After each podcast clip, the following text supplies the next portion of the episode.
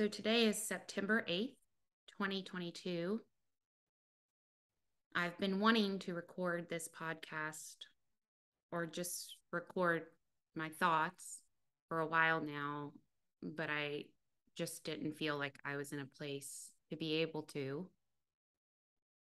In two days, um, it will be the anniversary of my son's accident.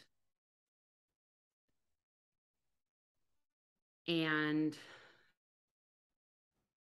who I am as a person has fundamentally changed forever since that day. And I suppose that many of you who are listening to this have had some significant trauma in your life also that has fundamentally changed who you are. And if you haven't, then you probably know someone who has. And I hope that this will provide some insight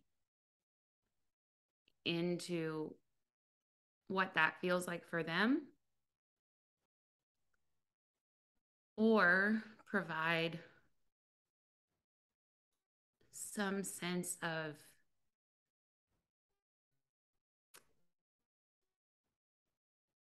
some sense of not being so alone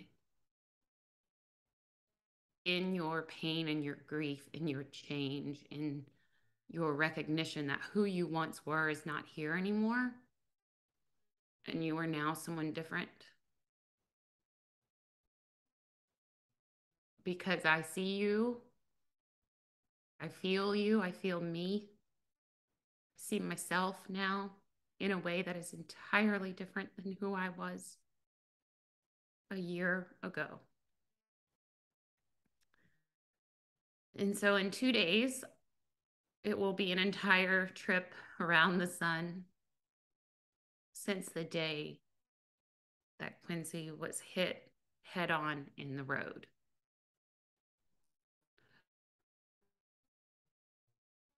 For those of you that don't know, my son is okay. He is doing wonderful. He recovered pretty much fully at this point. But it's been a really, really challenging year for us.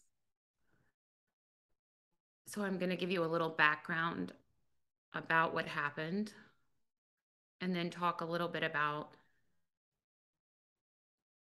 what the healing process has been like over the year and then what it feels like now to be sitting in my body but feeling like a new person.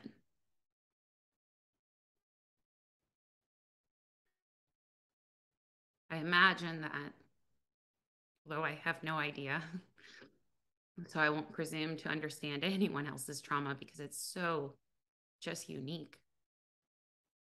But I would imagine that anybody who's ever experienced trauma understands what it feels like when I say that I was someone then and now I'm someone else.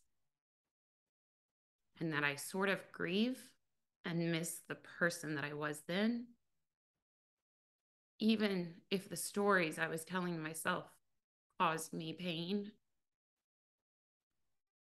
even if my view or lens of the world and my place in it wasn't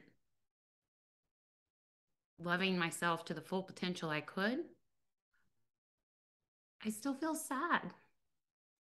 There's a part of me that has to grieve my for my own human experience that I no longer have with myself. I'm going to try to explain that as best I can and what that actually means to me. It may be a little bit about who I am or who I feel I am becoming on the other side.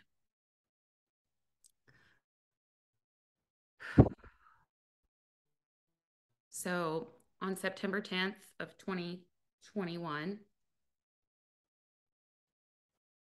I was filming a podcast with my good friend Jill Zimmerman. And I had my phone ringer off.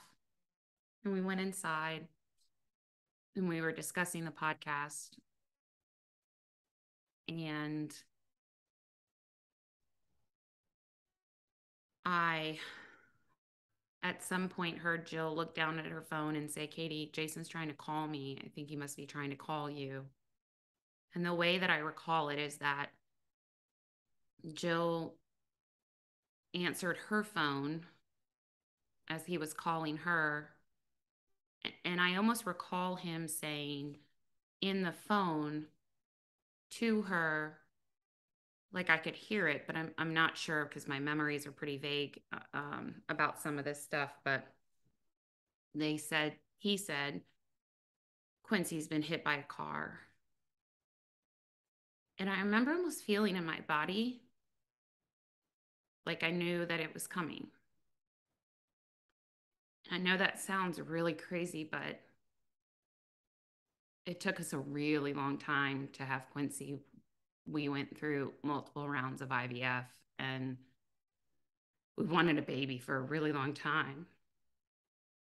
And so, even during my pregnancy, I felt as if at any moment I could lose him and maybe that was the beginning of my trauma in some ways because I was living with this fear that was a story that I had made up in my brain that at any moment the love that I felt for him could be taken away from me. And that began from the moment he came into existence. Even from the day that I knew that I had the embryo.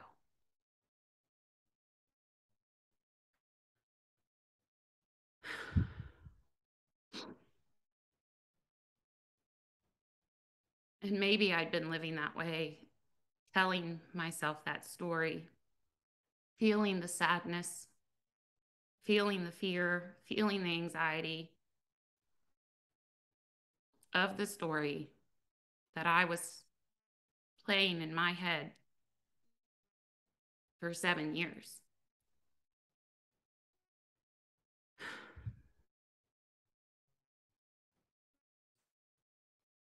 And that day when Jason said Quincy's been hit by a car, my story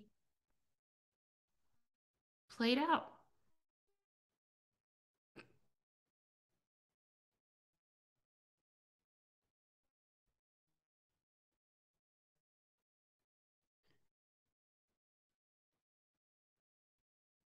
And I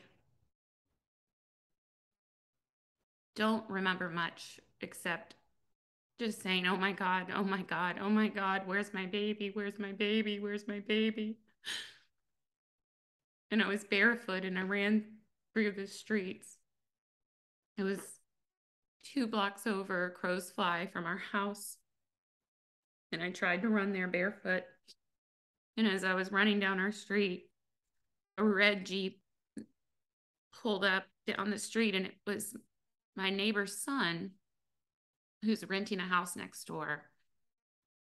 And I banged on, I stopped him in the middle of the road and I started banging on the top of the car and asking him to please drive me. I needed to get to my son. And I was, he got, he, he was so calm. He was so calm and I got in the car and I was screaming at him, please take me, please get me to my baby, please get me to my baby. Like just go, please. And we we turned the corner and we pulled down the road and we went two blocks and turned right onto the street. And there were people everywhere and fire trucks and ambulance and the guy who hit him was in a truck. He was sitting, he was standing in the middle of the road next to his truck. I could feel him seeing me. I had to run probably four or five houses down, and I was screaming. I just remember screaming, and this fireman grabbed me by the shoulders and he stopped me and he said, You have to calm down.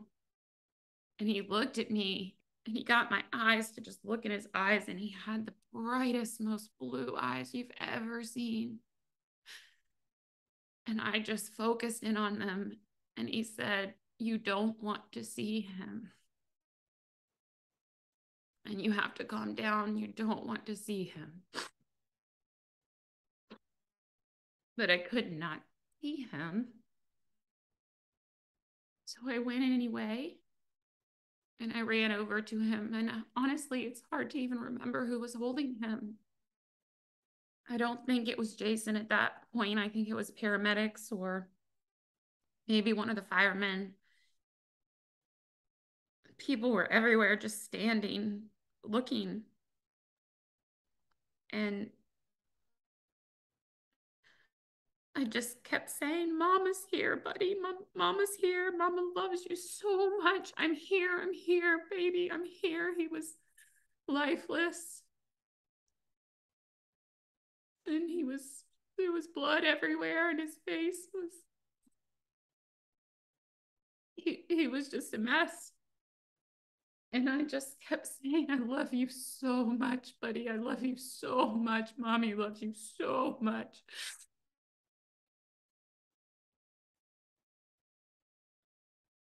We got finally into the ambulance and they had Jason and I sit in the front and they had a window between the front seat and the back of the ambulance.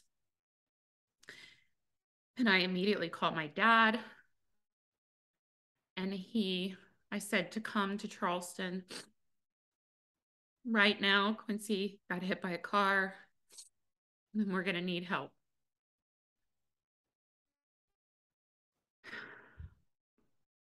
And that put into motion him calling my uncle, who is a physician at MUSC, the medical university here in town, and my cousin, who is also a physician in town, and probably many other people that I, I don't really know about at this point that were notified that we were on our way to the emergency room at the um, the Children's Hospital at the Medical University downtown. On the way downtown, we both kept looking back and saying, Is he alive? Is he breathing? And they were very patient with us and said, Yes, he's breathing. Yes, he's alive. And none of the paramedics ever showed any sign of being frustrated or they just wanted to reassure us that he was still alive and his heart was beating. So we got to the emergency room and it was so dark. Like it's all I remember is how dark it was. Like even when we got there and we pulled in and the cart was being wheeled in and we went into this room, it felt sort of like this dark cave and my eyes just started darting around the room. I, I, I don't know. I feel as if that at that moment I was trying to, I don't know, like keep my um, focus on anything I could in order to stay hyper vigilant and aware in the moment so I could answer questions, so I could know what was happening, so I could try to formulate sentences, um, people were coming up to us. It's hard to remember it all. At one point, I looked over at Jason and he was just like standing in shock. I suppose I was too. And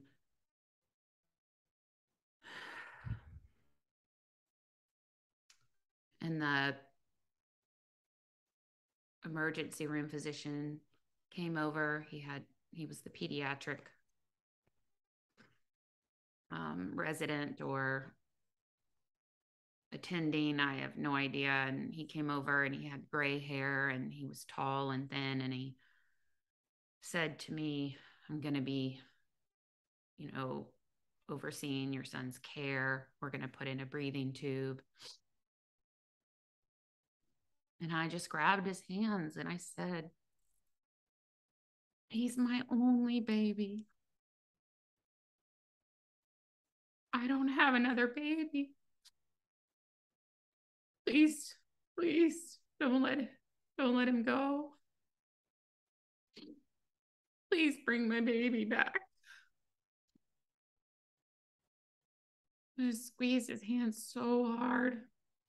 And asked him to please take care of my baby.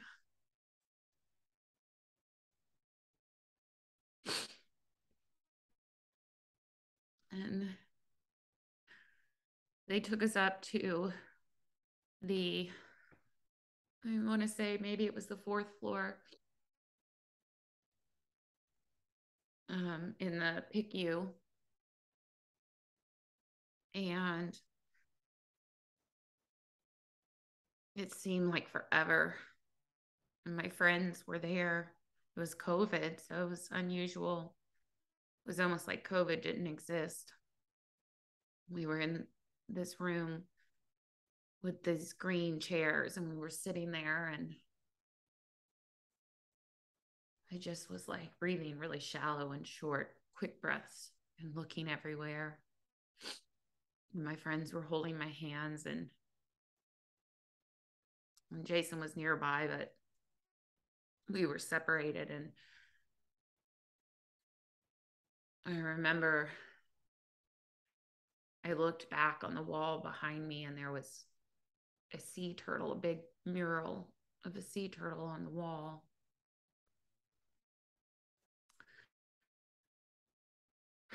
And the day that Quincy's embryo was put inside me, I was walking along the shores of Pensacola Beach. And a sea turtle literally glided along the shore in these crystal blue waters, almost right next to me. And I felt like that was a sign. There was many other sea turtles throughout my life since then. My my good friend Jackie had given me unknowing to her about the situation on the beach had given me a necklace with a sea turtle on it during my pregnancy and told me that it was a symbol of fertility and I had worn it around my wrist for a while. And actually, the weekend before, we were in Pensacola for her wedding.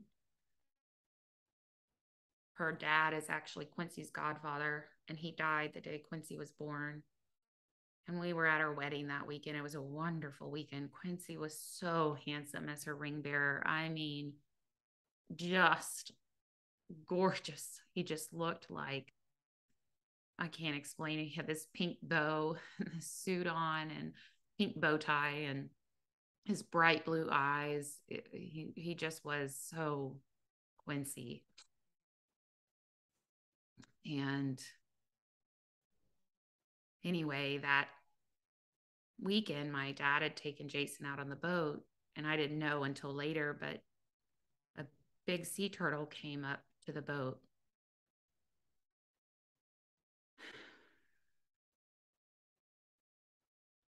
I feel, whether this sounds hokey or not, like maybe that sea turtle was looking out for us ever since. So I'm sitting in the waiting room, and finally the doctor comes out, and they had been able to get the breathing tube in. And so they walked us back to the room.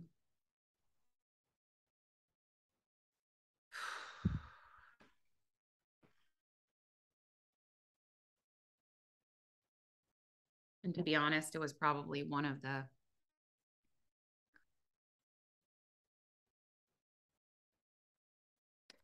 the worst moments that I've ever experienced. He came out of sedation and was thrashing around trying to pull the breathing tube out of his throat.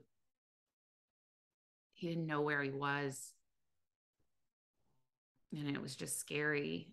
And it took six of us to hold him down. He's so strong. Like he's so strong. He always has been. And we all had to hold him down. And for hours and hours and hours, it took to get his medication right. So he would stop coming out of his sedation and thrashing around. I don't know how long it took for us to get the scans from the initial CT scan, but he had a brain bleed in his frontal lobe.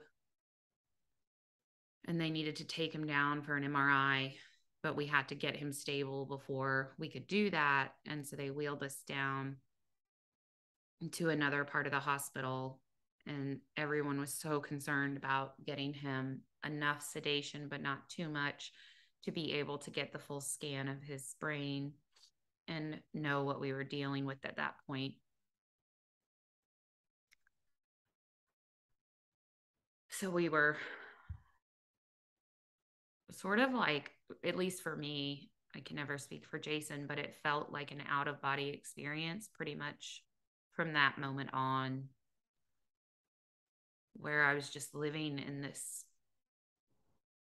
like above my body, but I could feel my body like like almost like I'm in a pool and I'm drowning and I'm just like doggy paddling and swimming as hard as I can to try to stay up. So my body was so tired, like so tired, but my brain was just like going so fast, like just everywhere, fast, fast, fast, constant. And I,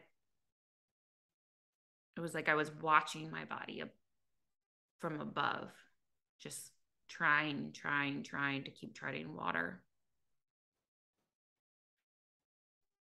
So we got through the MRI and we went back up to the room, and it was a long, I don't know, maybe another 24 hours. We didn't sleep at all.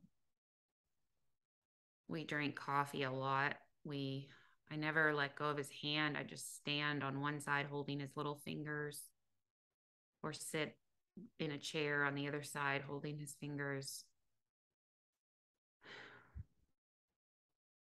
His face was so swollen. You couldn't see his eyes. His eyes were closed shut. His whole face just looked, it was unrecognizable, really. just wanted him to live, you know?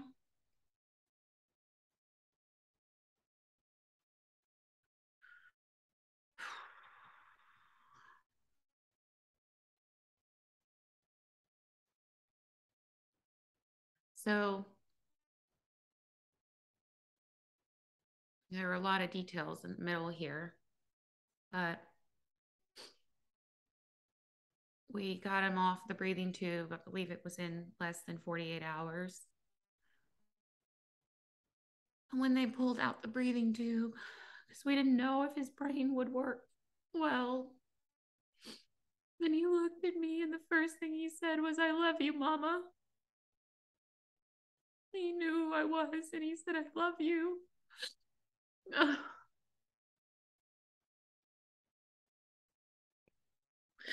It was just the most thankful I've ever been in my life to hear those words. And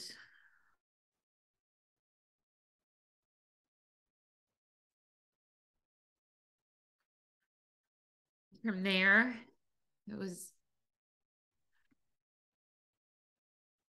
a lot of moments of working through step to step like how many things were wrong like where were the broken bones in his face where were broken bones elsewhere was his brain bleed stopping was what was happening. So just like a lot of triage of like what what's going on here and ultimately we just existed, you know?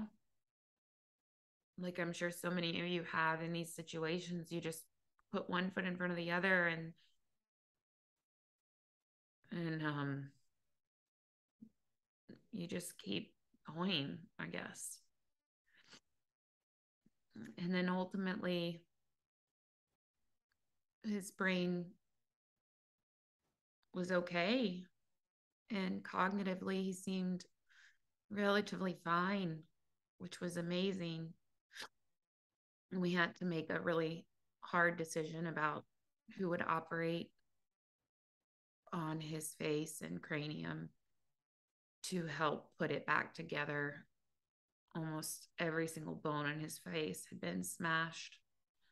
And the doctor said that if the bumper hadn't, or the bumper or the car, I'm not sure where, hadn't hit him in the face and it hit him in the head, he would not be alive. That his face was malleable enough that it absorbed the shock of the hit and saved his brain. So we made the very hard decision. But I think looking back, it was the right decision to go with our doctor, Dr. Patel, at MUSC and she um, conferred with another doctor out of New York City that specializes in facial plastics for pediatrics. And she completely reconstructed his face with screws and dissolvable plates. His sphenoid was pushed pretty far to the right and crushed and his left brow was also crushed, and neither of those were really able to be put back in place. So today he still has a really offset um, sphenoid in the upper part of his nose. Sometimes you don't notice it, but if you see him head on, like in a picture, it's definitely there.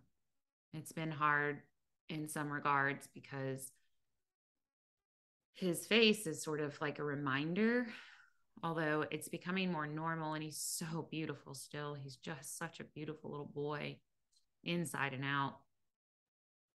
But the reminder is there. So his left brow is lower, his left eye is lower,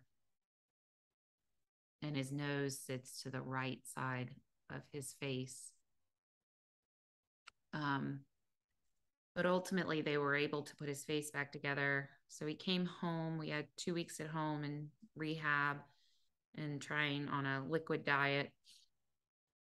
And then we had to do the surgery within those two weeks. So we stayed here, had the surgery, and it was probably one of the second most traumatic points was being in the hospital the night of the surgery because Jason and I were so scared to put him under and afraid something would happen that would take him away from us. Um, and that night, we looked at each other and we said, if something happens to him, we are okay with not being here on earth anymore. Because honestly, I think at that point we realized that we felt that our lives, we just couldn't imagine living them without him. And especially if we made the decision to put him under and fix his face and then he didn't make it. So that night was hard. But we went through surgery and he came out. And it was hard to explain to him why he was now closing his eyes again and he couldn't see and he couldn't eat. And he was so uncomfortable. And he just wanted to be home and he didn't want to be in the hospital anymore. And I just wanted to, him to be home. But we made it through all of this.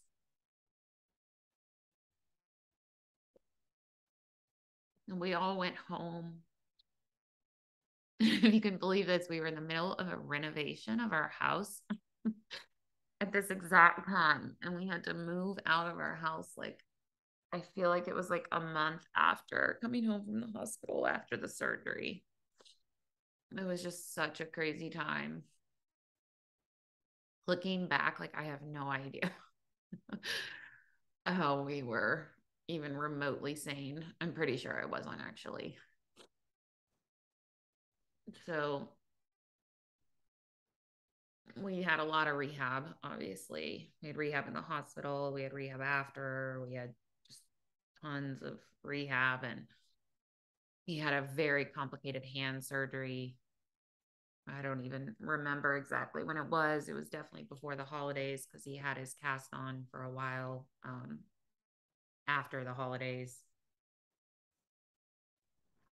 So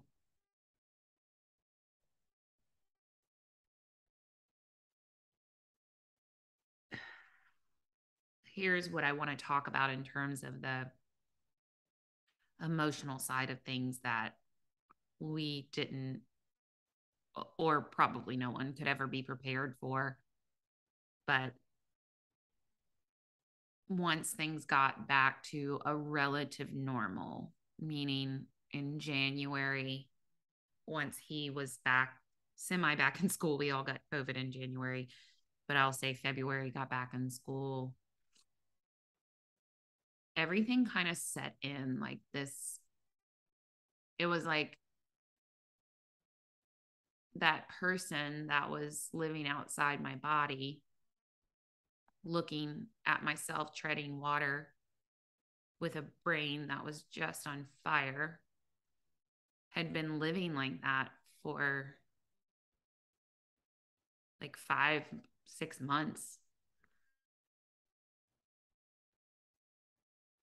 if I had to imagine what it feels like to be an animal in the wild being stalked by prey, that is what I felt like for five months.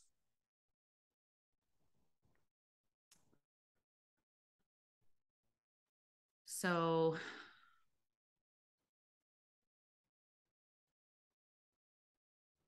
we all have gone through trauma therapy through the medical university. We qualified for their program and we put Quincy in at first. He was having a lot of nightmares, unable to sleep in his own bed, um, a lot of problems with hot water, like taking a bath. Um, just certain things would make him really angry. And it was really hard to see because if you know Quincy, you just know how much of a joy of a child he is. He will make you laugh and he's just happy. And we really just hit the jackpot with this one. I mean, he just can light up a room. He just is so just effervescent and he's like the beauty. Like he's like earth. He's just, he is like so much like truth and just like who he is and this ownership of this spirit that just lives in him like truly and it's not just because he's my child he just truly embodies this and people who like don't even know him have like noticed this about him and anyway it was hard to not see that quincy. Like he was depressed and he was sad and it just i don't know i was afraid that he would never come back but slowly, over a few months of therapy, he wrote a book about his accident and he started to come back. Like he started to be Quincy again. Um, I don't know, like that movie, Stella got a groove back. Quincy got his groove back, you know, he just, it slowly started to trickle back in and he was the little boy that was doing laps around the house on his little scooter and jumping in his bouncy thing and just smiling and being him. And it's sort of incredible today to witness just what an incredible human he is. And God, he is remarkable. And so what I wasn't prepared for in terms of myself was the physical, physiological fallout that I would now experience from the trauma. So I would say that my coping was shit at the time. I was medicating with probably drinking too much at night to try to calm my nervous system so I could go to sleep. I am not good at taking any sort of sleep meds or um, any sort of like any like uh, Xanax or any sort of those medications. They just never work with my body and they feel terrible. And I almost feel like I'm just like exhausted the entire next day. So I had really very little coping strategies because my nervous system was so heightened. Exercise was not really something I could do because I couldn't recover from it. And that had always been my coping strategy in the past, as well as working um, and kind of distracting myself from issues in my life. But again, a lot of those things just weren't possible as coping strategies at this point. Um, so I had been in a cycle of really some pretty terrible nightmares. Oddly enough, they were all not necessarily in the beginning, they were related to the accident, but as months went on, they were actually related to trauma that I had experienced in my childhood, which was very interesting. So all of my nightmares were um, surrounded by family trauma that I had as a young person. Um, and it started to just overwhelm me in a way that's really hard to explain. Um, I developed kind of night sweats, so I would um, be sleeping and I'd wake in this intense kind of anxiety state, sweating head to toe, and in the middle of some really bizarre nightmare um, that I felt like I couldn't get out of. And that started to happen pretty regularly. I had a pretty bad fight or flight response, if that's even the term.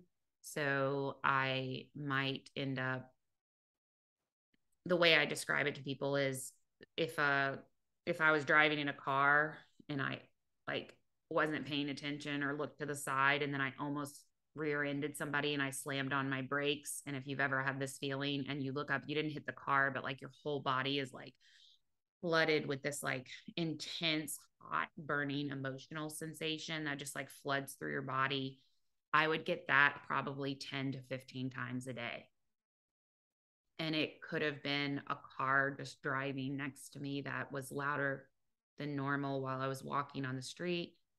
It could have been seeing Quincy in the front yard.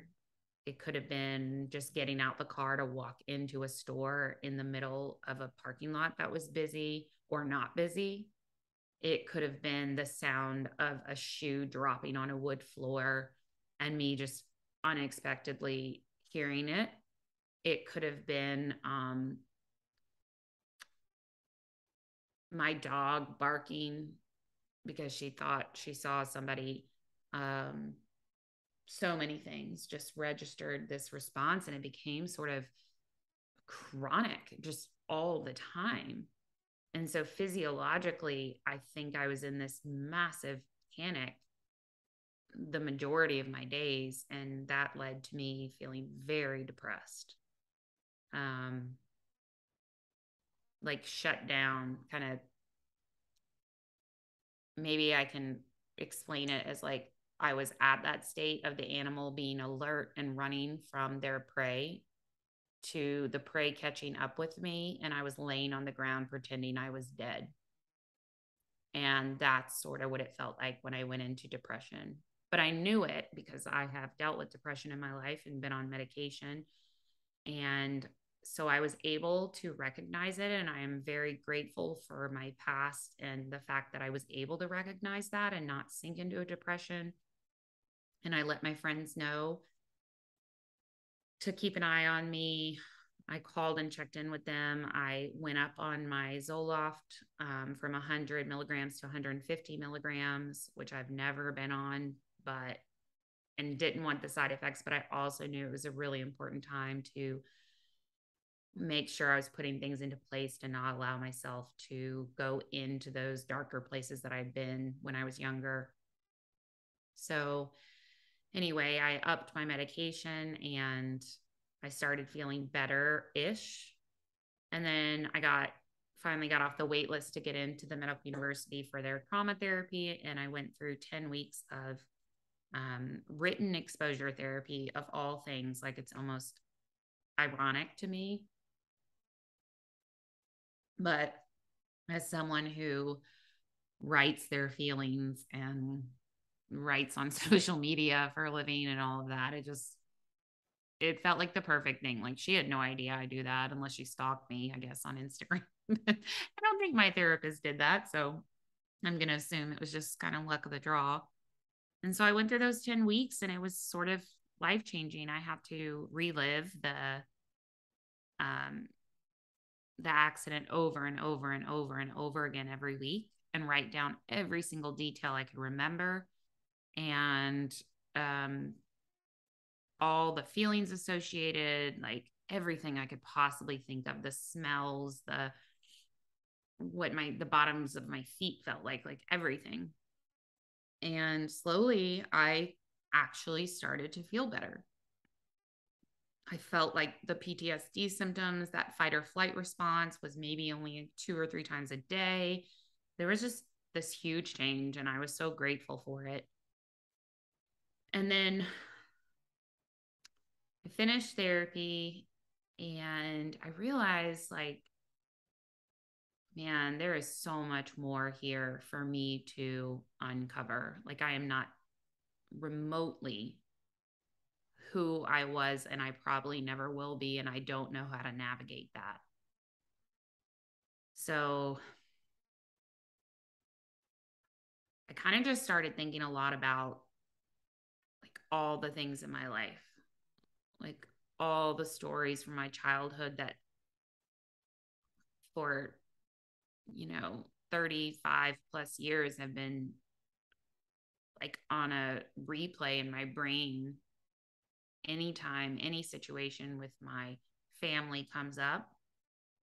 The stories that i recall make my brain and my reactions feel worse and i knew that was happening, but I didn't know how to stop it. And I wanted to be heard and understood by others, specifically in my family. I really wanted them to give me what I needed, what I needed. I want you to listen to me, to hear me, to see how much pain I'm in. And please just, just be there for me the way that I need you to be there for me. That's what I kept asking for. And then I'd get so angry because they weren't there for me the way that I wanted them to be. And I would scream and I'd say, please, just please stop doing this to me.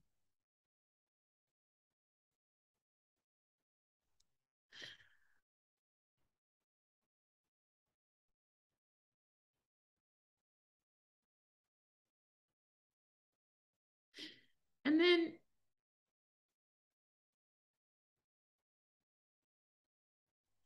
I got tired of feeling that way. And my body was so tired. My nervous system was so tired.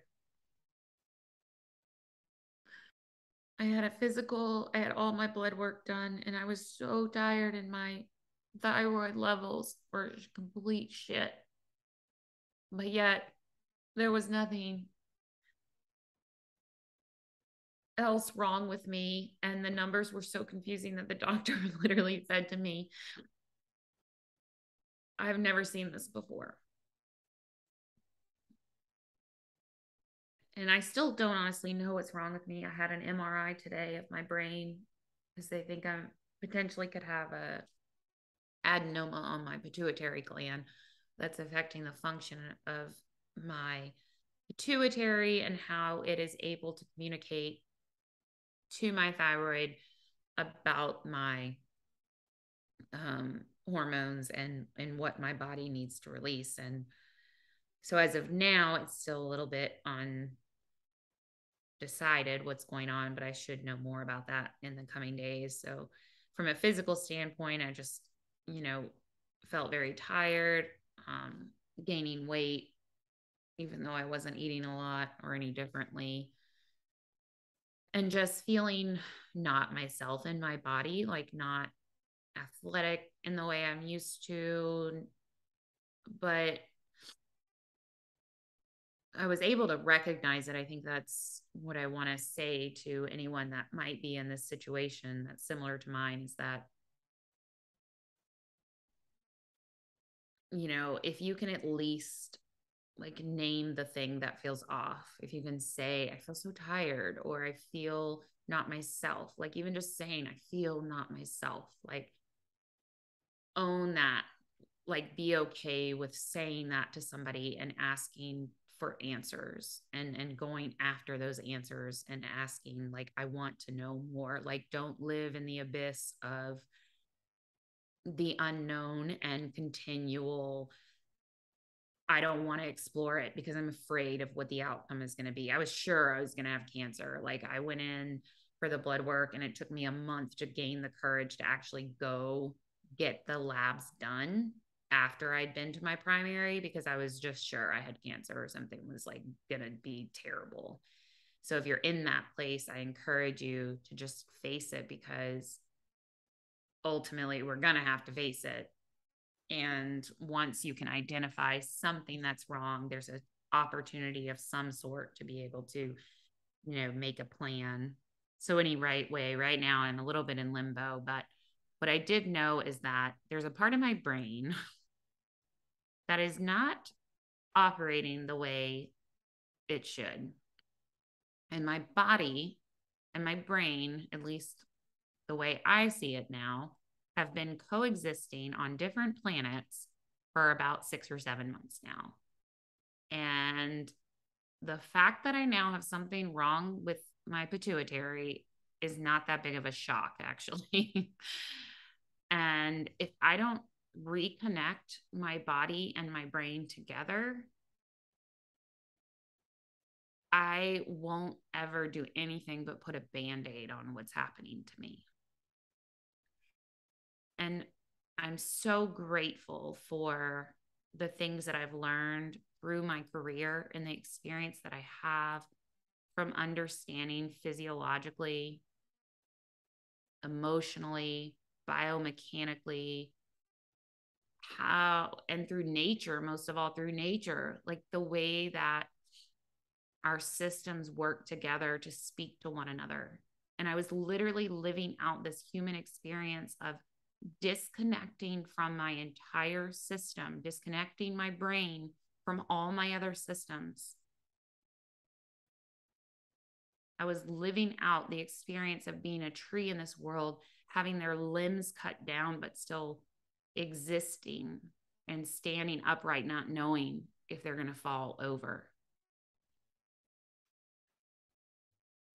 And I knew that I needed help to get back to a place where I could come back into communication with my head and my heart and my body. And so, by a weird, weird circumstance of events, I ended up contacting this woman. Her name's Emily Hightower. She works with the crew at Shift. Um, and she deals with people in trauma just like me. And she's done this for 15, 20 years. And she blends this kind of Western medicine neuro approach with Eastern medicine and helps to help others reconnect their bodies and their brains using tools like breath work and what she calls neuro nidra. Many of you might know this as yoga nidra, somatic practice, all kinds of tools to help you see who you are clearly.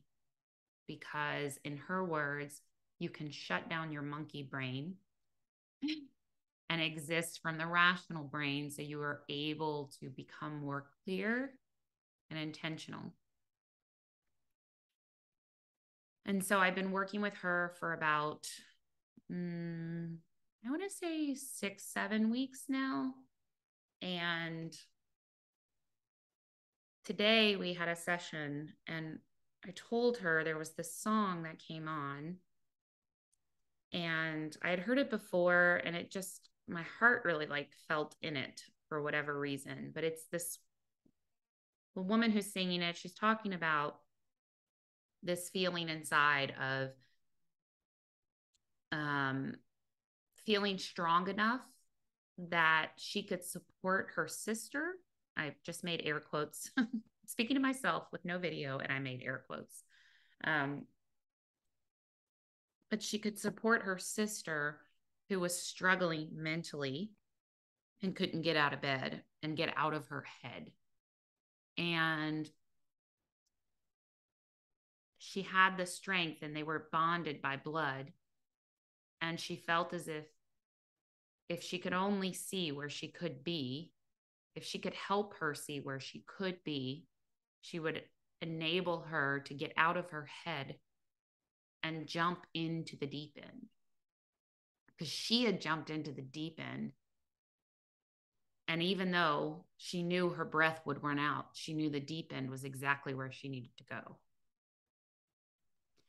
And when I listened to it, what I heard was myself talking to myself.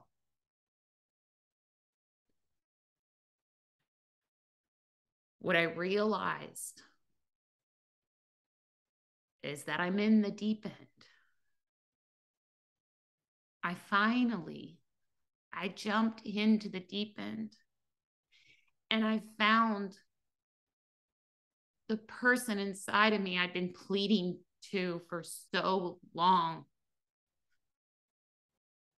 to hear me, to see me, to be the person that I needed in these moments of terrible agony and sadness and unknown.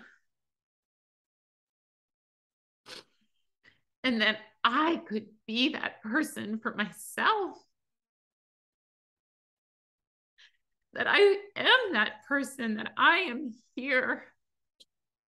And I have the tools to change the physiological response to reconnect my brain with my heart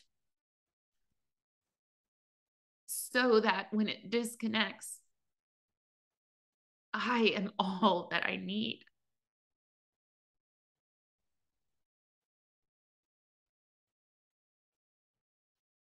And all those people in my life my mom, my dad, my sister, my best friend, my brother, all the people that I wished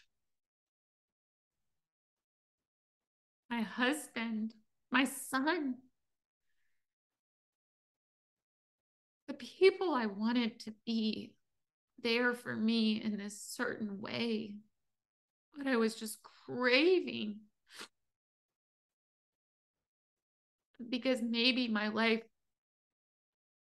didn't end up having all the things that it needed, just like everyone in this world and everyone listening to this.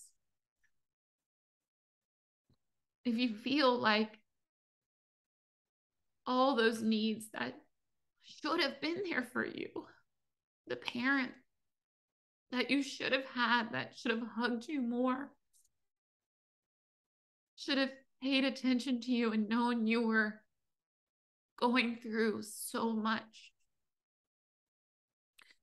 The sister who should have found more empathy for you instead of dismissing the feelings that you had. The brother who was in his own time of self hate and laid that into you on a daily basis who you just wanted to put a arm around you and hug you and tell you that they loved you instead of hitting you. Because they were stoned out of their fucking mind. Or the husband who you wanted them to see only your side of the story, only your side of the fight, because you just needed them to freaking hear you. You just needed them to understand who you were inside. But the truth is, they will never, ever, ever, ever be able to give you what you need. They will never be able to give me what I need. The only person who can give me what I need is myself. And the only way that I can give that to myself is to stay 100% connected within my brain, within my body, within my heart, so that I can jump in the deep end. So that I can jump in the deep end and I can save myself.